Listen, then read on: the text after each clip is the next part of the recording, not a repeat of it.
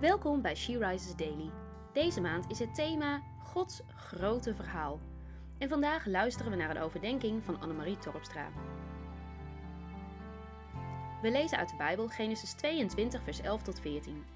Maar de engel van de Heer riep vanuit de hemel: Abraham, Abraham! Ja, ik luister, antwoordde hij. Raak de jongen niet aan, doe hem niets, want nu weet ik dat je ontzag voor God hebt. Je hebt mij, je zoon, je enige, niet willen onthouden. Toen Abraham om zich heen keek, zag hij achter zich een ram die met zijn horens verstrikt was geraakt in de struiken. Hij pakte het dier en offerde dat in plaats van de zoon. Abraham noemde die plaats: De Heer zal erin voorzien. Vandaar dat men tot op de dag van vandaag zegt: Op de berg van de Heer zal erin voorzien worden. Na een heel aantal jaren wachten is daar dan eindelijk de beloofde zoon Isaac, de zoon waaruit een groot volk zou moeten komen. Ik kan me zo voorstellen dat Abraham en Sarah ongelooflijk dankbaar en blij waren. Na al die jaren was hij er dan eindelijk. En dan is daar de dag waarop God van Abraham vraagt om zijn zoon, de beloofde zoon, zijn enige, te offeren. Wat een beproeving, onvoorstelbaar.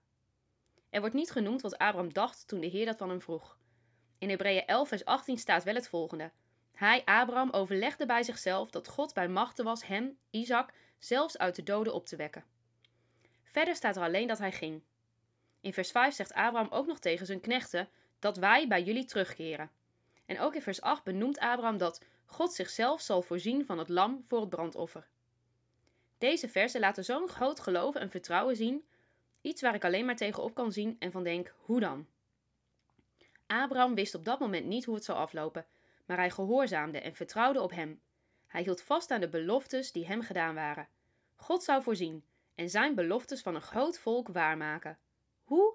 Geen idee. Maar Abraham geloofde het. Hoe zit het met jouw vertrouwen op hem? Durf jij het nog aan om onvoorwaardelijk hem te geloven en te vertrouwen?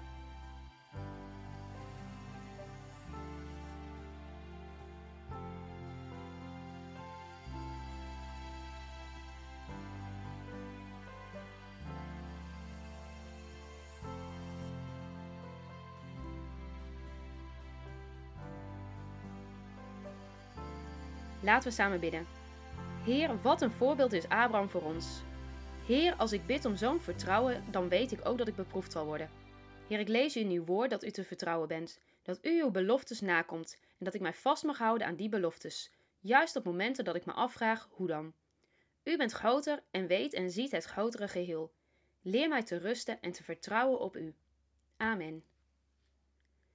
Je luistert naar een podcast van She Rises. She Rises is een platform dat vrouwen wil aanmoedigen en inspireren om in hun christelijke identiteit te staan en van daaruit te delen met de wereld.